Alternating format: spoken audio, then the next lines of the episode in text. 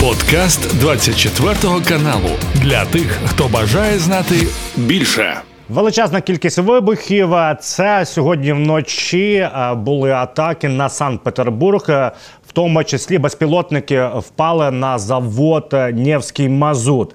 Там почалась пожежа, хоча кажуть в Росії, що вони збили ці безпілотники. Ну, как раз мазутом избили. Э, э, естественно, он загорелся. Это грамотная тактика наших э, спецслужб, которые отправляют беспилотники на дальности под тысячу километров. Они туда доходят. И даже в малом количестве, мы неоднократно с вами говорили, большой военный объект можно, можно вывести из строя, если туда зайдет сотни беспилотников. А, допустим, любой объект э, энергоструктуры, э, углеводородный объект любого уровня, производственный, перекачивающий, хранящий себе углеводороды, можно сжечь практически весь даже двумя беспилотниками. Один скрывает, второй поджигает вытекшее топливо, то есть уже пары, пары этого топлива. То вот такой подход правильный, грамотный выбрали наши спецслужбы так как у них нет достаточного количества производств, нет э, достаточной производственной базы, и они на внутренних своих, э, на внутренних своих бюджетах производят э, малое количество беспилотников, но тем не менее очень эффективно ими работают. Это и служба безопасности, главное управление разведки. Та СВР у нас догоняет служба внешней разведки, правда они в основном закупают беспилотники в России. Их также можно использовать по всем Э, военным объектом, а сейчас э, вся экономика России переведена на военные рельсы, можно сказать, любой э, объект российской экономики, он является легальной военной целью и подлежит уничтожению. Пане Романе, окрім, окрім цього, також в районі Санкт-Петербурга була атакована їхній крейсер Аврора. На кадрах чути і видно вибухи поблизу саме цього крейсеру, але влучань, начебто, немає. Ну, крейсер «Аврора» — это такое культо, культовое, конечно, э, сооружение уже, можно сказать. Хотя, если э, сильно постараться, российские умельцы могут из него авианосец сделать. Вопрос, какие там самолеты летать будут, но, тем не менее, могут постараться. Может, могут даже э, Ленина туда перетащить из мавзолея и на, на палубе возить. А это возможно у россиян со скрепами в этом смысле все нормально. Ну, а реально, конечно, э, крейсер «Аврора», он, конечно, никому не нужен, толку от него нет никакого, но как вот именно культовое сооружение его э, могут э, внутренние силы, так сказать, партизаны или национальные освободительные армии российских республик, которые уже давно готовы разваливать Россию изнутри, они могут его, конечно, повредить. Ну і крім Санкт-Петербургу, також була масована атака е, на Москву. В центрі Москви горіли в першу чергу ТЕЦ-23. Їхня станція. По відео, пане Романе, ми прекрасно бачимо величезну кількість техніки спеціалізованої, це і швидкі і пожежні. А от офіційно Міненерго російське каже, що нічого не сталося. Ну, это внутреннее сопротивление, скорее всего, вряд ли это э, беспилотники наши, то есть э, нет смысла, ну, именно по ТЭЦ его отправлять э, лучше как раз по топливному объекту. А, а по ТЭЦам могут работать э, как раз партизаны российские, их очень много сейчас, э, очень много течений внутренних, э, и тем более перед выборами, перед, э, вернее, перед тем действием, которое россияне называют выборами – здесь э, будут, особенно в Москве, э, выводиться из строя вот такие инфраструктурные объекты. Но это, скорее всего, еще раз повторюсь, это, скорее всего, внутреннее сопротивление російських партизан. Ну і пане Романе, також є загоряння в нас будівлі КПРФ Комуністичної партії Російської Федерації. Не знаю, чи воно може горіти, тому що там настільки все дряхле і старе, що воно може тільки тліти, мені здається. Наверное, не у нас, скорее всего, у россиян это КПРФ еще осталось, да, я, я конечно, с, сарказмом. Э, у россиян это все еще советское, коммунистическое осталось, они э, с ним э, носятся, как дурень со ступою, ну и, скорее всего, этот дурень эту ступу где-то поджег. И, опять же, еще раз повторюсь, внутреннее сопротивление, которое будет усиливаться, вот эта волна Э, такого рода действий будет усиливаться в ближайшие две, два месяца э, перед э, выборами, перевыборами Путина на Путина. Пане Романе, і по лінії бойового зіткнення, що в нас є, е, Авдіївський напрямок, е, Генштаб каже, найважчий зараз напрямок. Що відомо, е, є підтвердження, що в районі Ясиноватої є влучання відділок так званої міліції ДНР, і велика кількість техніки знищена, і відповідно є жертви серед живої сили. Да Ясиноватая от Авдеевки там э, примерно с десяток километров. Это ж надо быть каким э, Э, с российским, а чтобы в 10 километрах от линии фронта проводить совещание, собирать... Э, ну, это, это ж менты, то есть, понятно, донецкие менты. Э, собирать совещание, съезжаться на машинах, то есть в 10, еще раз повторюсь, 10 километров от Авдеевки. То есть это Э, армейская артиллерия достает, там даже хаймерсов не надо. Ну, скорее всего, отработали хаймерсами, потому что очень точно, очень точное попадание. Пане Романе, і якщо то говорити про історію з Іл-76, от представник головного управління розвідки Юсов каже наступне: що Росія не має наміру і не планує передавати ні тіла, ні факти того, що справді там були е, військовополонені збройних сил України.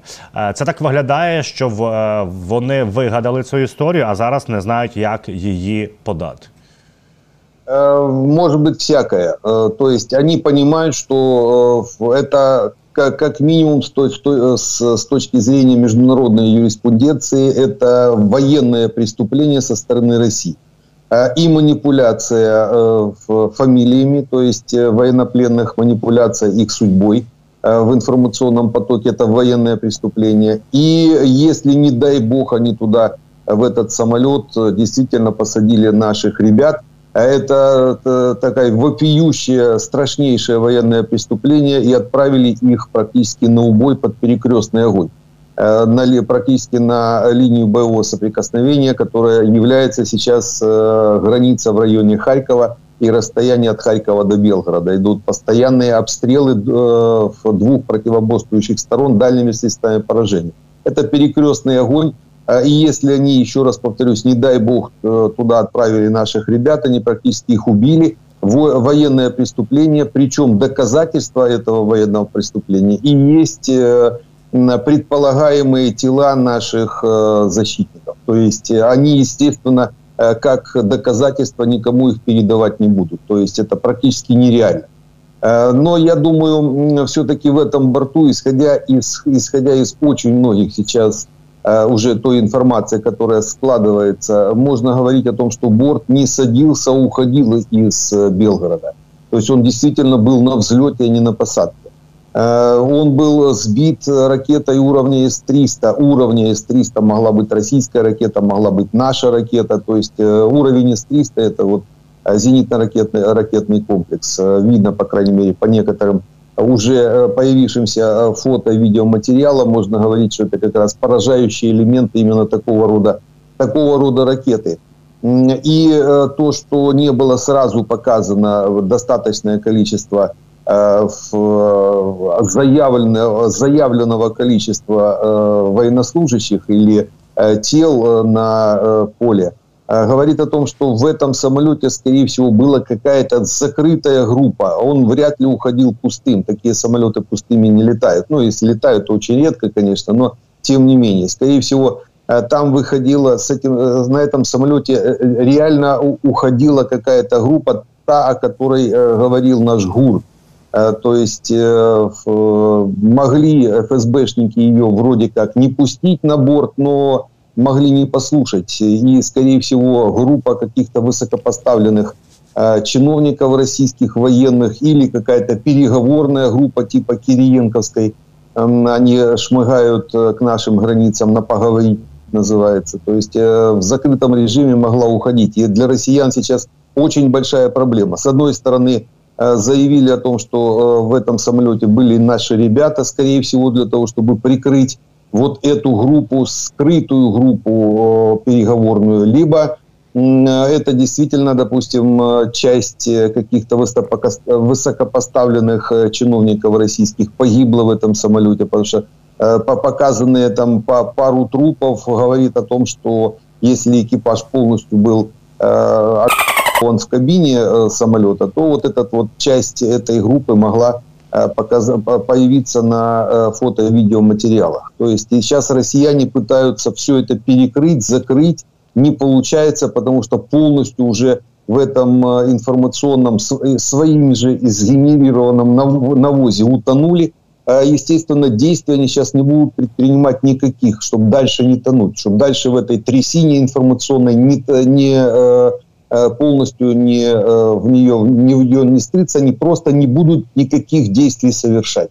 Э, ни передачи, ни подтверждения, просто ничего. Они попытаются скрыть этот, то есть этот инцидент, скрыть и за него просто забыть. Иначе, если его раскручивать дальше, то это же, эта тема их же и накроет. Они прекрасно это понимают, потому не получим мы, скорее всего, ни тел, ни подтверждений, а есть э, все-таки надежда, пусть она еще маленькая, но есть надежда, что ребята наши живы, э, и в ближайших э, обменах пленными мы их увидим. Мы увидим у себя живыми и здоровыми. Це головне, це наші військові полонені, і про них не треба забувати. Пане Романе, також у нас є офіційно стартком. Повідомляє, що довго давно в нас не було ніяких відомостей по влучанню в Криму. І ось повідомляє, що РЛС ППО росіян було знищено на півострові. Ну, это же они говорили, э, что э, вот сутки назад э, сбили там несколько десятков беспилотников, которые шли на Крым. Вот один из или из нескольких беспилотников были сбиты радиолокационные станции, только непосредственно собой. Действительно, уничтожение произошло беспилотника об радиолокационную станцию. Это Э, задача выполняется э, тоже, скорее всего, нашими э, спецслужбами. Начало завоевания превосходства в воздухе. То есть подготовка к появлению самолетов F-16 в воздухе. Подготовка начинается с уничтожения ПВО противника, причем до еще появления самолетов ПВО противника могут уничтожить либо Э, наши ракеты, либо наши беспилотники волнами. Вот эти волны, десятки беспилотников, которые э, часть погибает, но даже нескольких беспилотников достаточно, чтобы отминусовать радіолокаційну станцію. Пане Романе, і до речі, е, щодо допомоги Сполучених Штатів Америки, е, Майк Джонсон, спікер е, Палати представників, сказав, що можливо питання виділення коштів. Нагадаю нашим глядачам, що законопроект е, містить і питання міграції стіни з Мексикою, і допомогу Тайваню, Ізраїлю і Україні, що можуть розділити цю допомогу. І сюди ж хочу сказати, що керівник ЦРУ Вільям Берн скаже наступне: не виділення допомоги е, Україні це фактично гол в свої ворота. Ну, если Бернс, так он уже этих голов столько забил в ворота э, Соединенных Штатов, что его уже давным-давно с поля удалять надо. Э, слишком э, сильно завязан он на московские нарративы и э, иногда пытается просто прикрыть и информационной шелухой э, прикрыть вот свои вот эти э, действия как таковые в пользу Российской Федерации. Мы же это прекрасно видим в течение последних нескольких лет его участие в, во всяких договорниках, в связываниях рук нашим э, и нашим партнерам, нам, э, нашим вооруженным силам, нашим спецслужбам. Потому Бернс может не лукавить. Это если бы кто-то другой говорил, э, но не Бернса, не Салева. Э, это два такие марионетки путинские, уже можно даже так говорить. Сейчас они будут перекрашиваться, им, понятно, неудобно, так сказать, подставлять своего шефа Байдена в предвыборный год, э, потому будут они нести э, ту, ту информацию, которую выгодно как раз чисто для политической компоненты. Ну а действия Бернса говорят совсем, совсем о другом. Выделение, вернее, то, что внесли в свое время в один пакет все сразу, оно в конце концов, выделение нам помощи Тайваню, Израилю – Э, и вопрос по, по тому же по, по тому же миграционной политике, она с нами такую злую шутку сыграла, потому что вопрос по э, миграции пока еще не решен. Опять э, Трамп поднял лег э, по решению этого вопроса. Ему выгодно решать его как раз перед выборами, чтобы он подольше э, затягивал, э, э, вернее, висел удавкой на Байдене. Э, естественно, вопрос по израильской помощи, вернее, помощи Израилю э, и с нами вместе связанный сейчас тоже тормозится, потому что вопрос по израильской выделению Израилю и денег, и э, вооружений сейчас завязан на действия Нетаньяху, на действия правящей, э, правящей, правящей коалиции в Израиле для того, чтобы создать, конце концов, согласиться на создание палестинского государства. Без создания палестинского государства война на Ближнем Востоке не закончится, наоборот, будет только разгораться, что сейчас невыгодно Соединенным Штатам, и потому Э, выделение Израилю э, э, помощи, оно будет зависеть, военной и финансовой в том числе, будет зависеть от действий Нетаньяху. То есть как он себя поведет. А у него большая проблема. Если согласиться на создание палестинской автономии, вернее, палестинской республики, палестинского государства, как минимум две партии вывалятся из правящей коалиции, и он просто потеряет свой пост.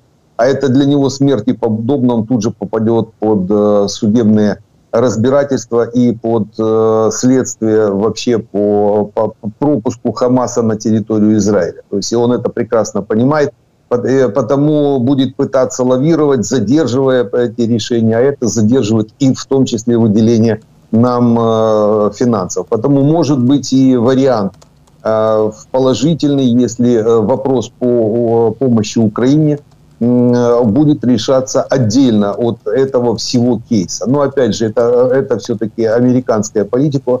Политика им виднее, как эти вопросы э, разложить. Я просто имею в виду, что не всегда плохо то, что мы слышим. То есть иногда это механизм, как э, решить э, наш вопрос быстрее. Ну, до речі, пане Романе, Байден відреагував на удари власне по Е, базах їхніх в Йорданії, але він відреагував якось так дуже в'яло. Він сказав, що він прийняв рішення, що робити, і... але він не хоче ескалації. Так я розумію, що він також по цьому питанню дав задню. Ну, надо понимать задачу Байдена. Они же все миротворцы. Перед э, выборами для того, чтобы пойти на второй срок, э, президент должен доложить о том, что все конфликты, в которых участвует Америка, Э, завершены, завершены какими-то, в основном не всегда победами. Э, у них э, хорошо идет на ура завершение конфликтов мирными соглашениями. Разного уровня, неважно, кто кого победил, неважно, где чьи, и у кого чьи территории, им важно именно показать народу Америки, что вот действия американских войск или политикума, а, естественно, отвечает за внешнюю политику президент – тот, который в данный момент, они привели к каким-то мирным соглашениям. И важно им показать бумажку, и это какой-то положительный момент э, вызывает в американском обществе. Вот это, но эта бумажка не всегда, естественно, положительно э, решает вопросы в, э, в конфликтах. Он, Южная с Северной Кореей, бумажку они получили, этот 38-ю параллель, только до сих пор туда и, и обратно летают Э, ракеты, и впереди еще такой серьезный конфликт. Потому бумажка это любой, любой мирный, так сказать, мирный договорняк просто отодвигает э, конфликта, решение конфликта, причем э, в его жесточайшее, ужесточение форм решения конфликта просто увеличивается. Потому у Байдена именно эта тема сейчас одна из основных показать мирные завершения тех конфликтов, которые при нем или созданы, или должны закончиться. И вот так как не хватает воли, ну, из-за внутренней, скорее всего, своей сущности, не хватает воли победить противника, им они прикрываются вот такими бумажками. Почему и мы слышим иногда от наших союзников вот предложение, чтобы вот к выборам Э, у американцев был, был какой-то мирный договорняк с Россией. Почему вот опять поднялась тема э, посадить э, россиян за стол переговоров, причем она исходит из наших канцелярий. Это уже не очень хороший, это мы вчера с вами проговаривали эту, эту тему. То есть это такой нехороший посыл. То есть нас будут стараться Э, ну, в лучшие, конечно, для нас позиции будут стараться, но тем не менее получить какую-то мирную бумажку перед э, выборами э, президентов Трампа и Байдена. И та же самая картина сейчас по Ближнему Востоку. Байдену надо какой-то какой-то мирный договор, почему он давит на Израиль, чтобы вопрос решили до уровня, то есть довели до мирного соглашения. Ну, естественно, эскалация на Ближнем Востоке ему Э, не нужна на данный момент, потому что если вяжется сейчас Америка, тем более такими методами, как Байден, сопляжуйными, вяжется в конфликт с ближневосточными странами, в этом году она из него не выйдет. Потому сейчас в этом смысле Байден очень уязвим. Его можно бить, а он будет просто рассказывать, что он готовит какой-то тайный, тайный план, а после его выполнения э, доложит, что он его выполнил, просто его не, никто не видел, потому что он тайный. Ну вот примерно в таком режиме они сейчас будут работать. Пане Романе, і по допомозі з боку Сполучених Штатів Америки Пентагон вже підтвердив, що готується, але не сказав, коли готується передача е, бомб GLSDB. Е, ми вже їх використовували. Наскільки вони якісні на фронті, і чи вони зараз можуть нам е, допомогти суттєво? Вот эта фотография, это, это, это не бомба, это э, GBU-39. Э, это часть этой ракеты, или э, крылатой бомбы, как угодно можно сказать. Это планирующая авиабомба GBU-39. Ее, ее в основном сбрасывают бомбардировщики, истребители многофункциональные. Сбрасывают с высот больше 10 километров со скоростью около звуковой. Она раскрывает крылышки – и дальше планируют где-то 110 километров. Э, на то, в точку сброса ее можно доставить разными путями, хоть рогаткой, если хорошая рогатка и хорошо растянуть. Главное, чтобы она достигла высоты за 10 километров э, и разогналась до скорости, э, до скорости примерно около звуковой. Вот один из вариантов эту планирующую авиабомбу доставить до этой точки, до этой высоты – это разогнать ее разгонным блоком от ракеты М-26 от Хаймерса. А, есть такая ракета, мы ее просим, эту ракету М-26, это разгонный блок э, и кассетный боеприпас. Так вот, без кассетника, только разгонных блоков очень много сейчас создано. Э, кассетные боеприпасы, они сейчас вроде как запрещены, но их, по крайней мере, перестали производить, хотя их на складах десятки тысяч лежит. Так вот, разгонные блоки от этой ракеты – Э, разгоняют э, эту авиабомбу, как раз забрасывают ее на высоту примерно километров 10, разгоняют до около звуковой скорости, там на, она раскрывает, раскрывает крылышки, и еще 110 километров идет общей дальность примерно около 150 километров от точки пуска. Можно считать, что это такая управляемая э, управляемая ракета или э, гибридный боеприпас, как угодно, но заходит на Э, цель, заходит на цель, это уже авиабомба крылатая с 90-килограммовой э, боевой частью. Э, довольно-таки серьезный удар наносится. Эти общее название этой всей группы стартового АТМ-26 и бомбы, GLS, и бомбы GBU-39 GLSDB. Так они ну, расшифровываются, это там дальше, это аббревиатура. Э, вот GLSDB, э, оно, она уже в Украине. Сегодня, в среду, по крайней мере, пентагоновцы так э, подтвердили, что сегодня уже первая партия в Украине.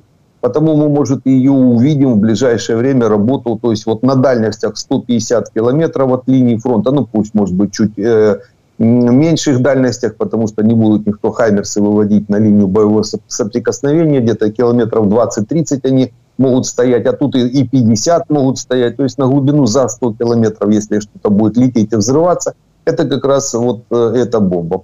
Когда передается партия, партия передается, ну, вот таких, э, таких ракет, десятки ракет, то есть, в принципе, даже, может быть, и сотни. А реально их будут производить, э, по большому счету, могут произвести тысячи, потому что, в конце концов, уже произведены стартовые блоки М3, М26, их уже очень много, тысяч этих стартовых блоков есть. Э, ракет э, GBU-39 тоже, не ракета, а авиабомб планирующих GBU-39 тоже тысячи есть. Их просто нужно совместить. Вот это совмещение производится на нескольких э, фирмах. Boeing и Saab занимаются совместно этим вопросом. И я думаю, мы эти, эти ракеты, если сказать вот так, на эту, на, это, на эту продукцию, как ракета для хаймерсов, мы их получим, ну, сотни штук, это точно.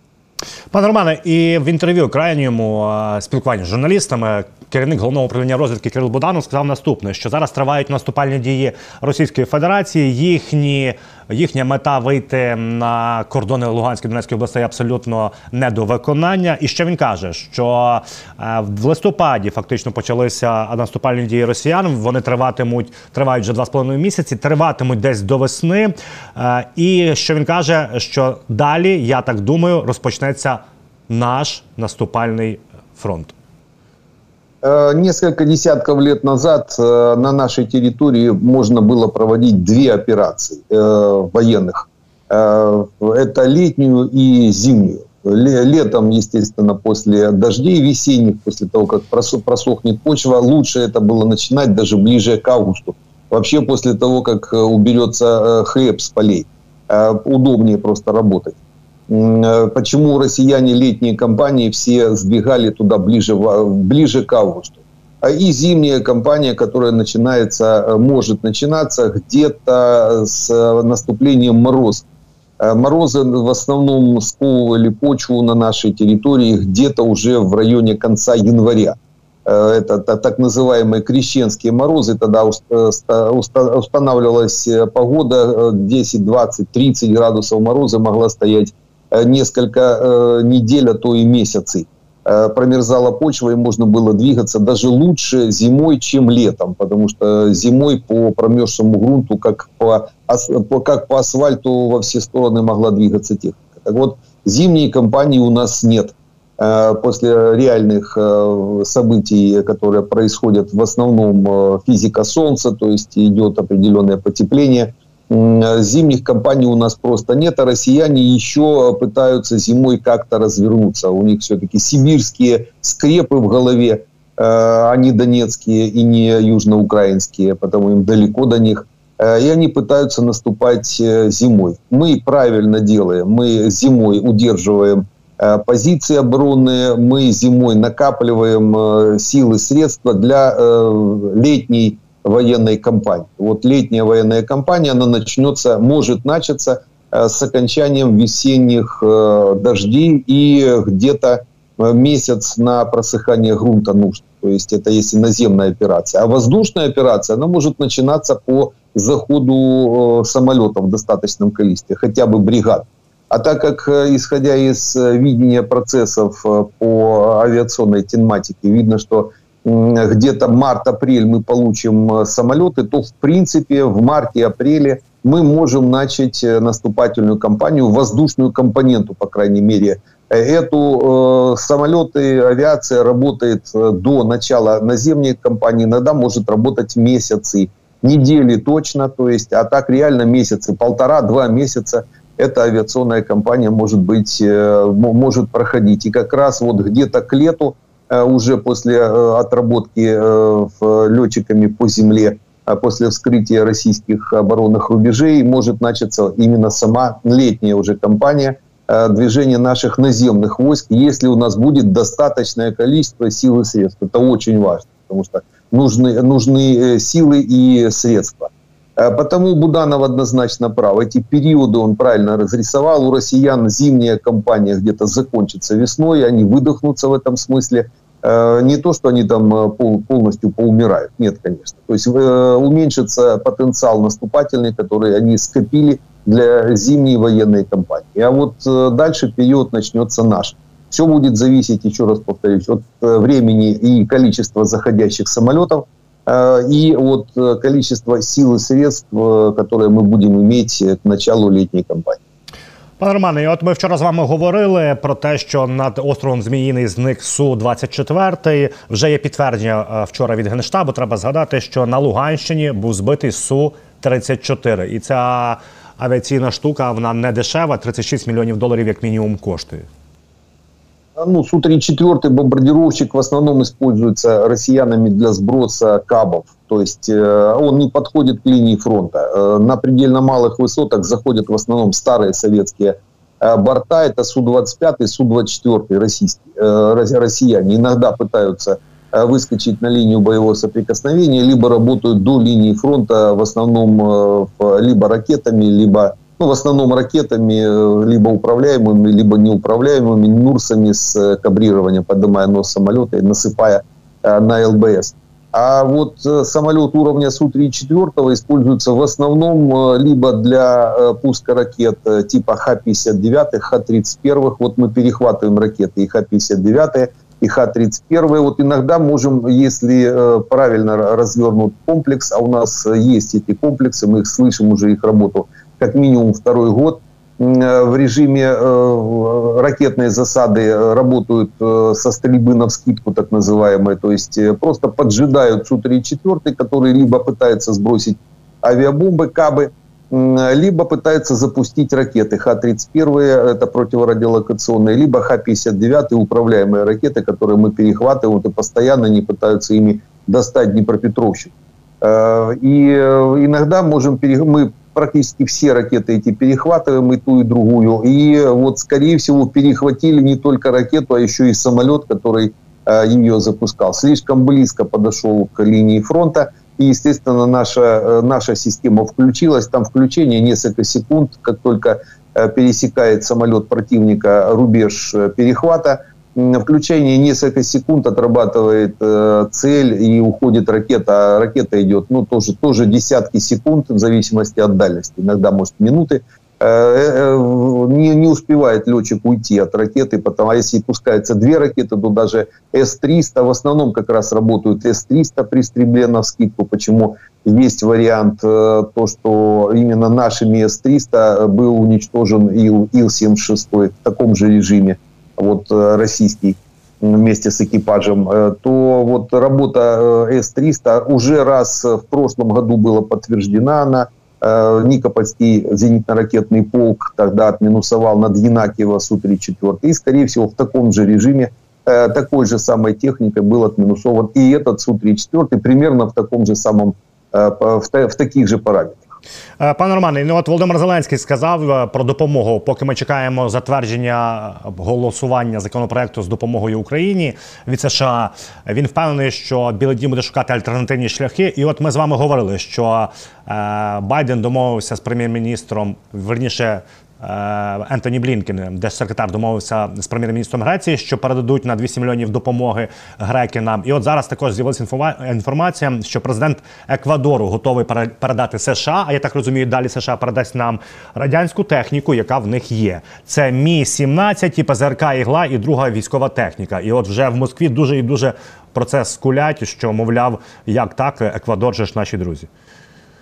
Ну, дружба дружбой, а денежки-то врозь. Потому как только получили они хорошее предложение от американцев, а, а предложения могли быть разные, могли быть финансовые, могли быть а, другого уровня, они тут же э, решили этот вопрос. Американцы в этом смысле нам очень сильно помогают. То есть у них есть влияние практически на любую страну в этом мире, э, в этом мире и э, те механизмы, которые они запускают – в основном э, они положительно э, решают вопросы. Потому старое советское вооружение, которое очень хорошо себя показывает как раз в этой окопной войне против россиян, у которых тоже старое советское вооружение. Мы просто их э, иногда количеством, иногда умением передавливаем этим вооружением, зная, как с ним как, как с ним, как им пользоваться. Потому и вертушки, и Ми-17, Ми-17 это хороший транспортник, выполняет свою задачу. И естественно, э, в ПЗРК любого уровня, потому что две трубы – это один вертолет, минус один вертолет или самолет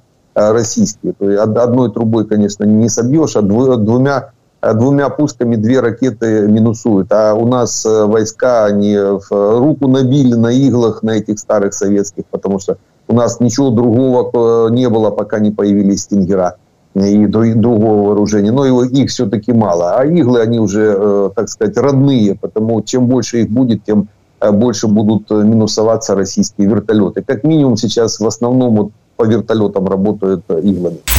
Це був подкаст для тих, хто бажає знати більше. Підписуйся на 24 канал у Spotify, Apple Podcast і Google Podcast.